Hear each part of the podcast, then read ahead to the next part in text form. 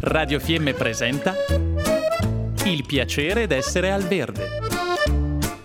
Mille modi per risparmiare naturalmente.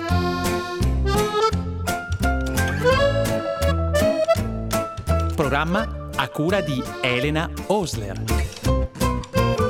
Mi raccomando, non buttate via la cenere del camino e della stufa. Infatti può essere utilizzata benissimo in tantissimi modi perché è ricca di tantissime proprietà. L'importante è che il materiale usato per la combustione sia un materiale naturale come legno o pellet, senza alcuna vernice o altri additivi. I due usi più comuni che si possono fare della cenere sono quello nell'orto come concime e a casa come detergente naturale nelle pulizie per lavare diverse cose. Come possiamo utilizzare la cenere nell'orto? La cenere migliore è quella che si presenta molto molto fine e di colore grigio tendente al bianco. Nella cenere c'è un alto contenuto di potassio che serve a fertilizzare, a proteggere e a migliorare la qualità delle nostre coltivazioni. Nell'orto la cenere va messa spolverizzando il terreno durante quella che è la sua preparazione prima quindi delle coltivazioni e va mescolata in maniera maniera uniforme, in maniera tale che possa essere poi sfruttata dalle radici delle nostre piante orticole. Se ne può mettere da mezzo chilo a un chilo per ogni metro quadro di terreno. È ottimo ad esempio per la coltivazione dei piccoli frutti come lamponi e fragole o degli alberi da frutto e degli arbusti. La cenere inoltre contiene fosforo, magnesio e calcio. Ricordiamoci che il fosforo è importantissimo nei periodi di fioritura delle piante e il nostro potassio aiuta invece durante la maturazione di ogni frutto. Una grande qualità della cenere è che queste sostanze da lei contenute vengono rilasciate nel suolo piano piano e quindi le piante hanno tutto il tempo con le loro radici di assorbirne il nutrimento. Attenzione però, se abbiamo piante che amano i terreni acidi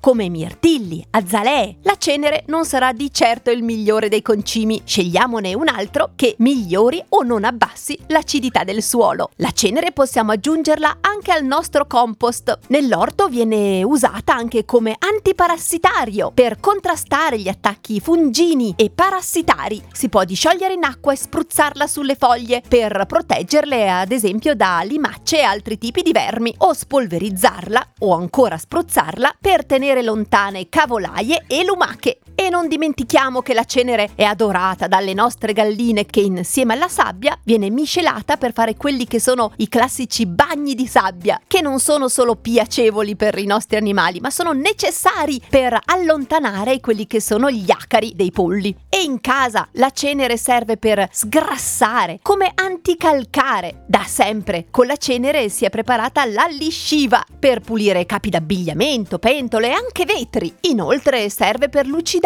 l'argenteria. Viene usato anche come antiodore per togliere ad esempio l'odore degli animali in casa o anche dell'umidità. E poi al posto del sale la si può usare per metterla sulle strade per sciogliere il ghiaccio d'inverno. Insomma, abbiamo capito, la cenere è tutto tranne che un rifiuto. Quindi la cenere buona, data dalla combustione di legno e pellet, senza vernici e naturale, è nostra amica e a costo zero.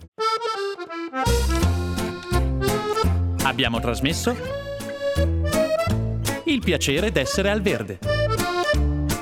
Mille modi per risparmiare naturalmente.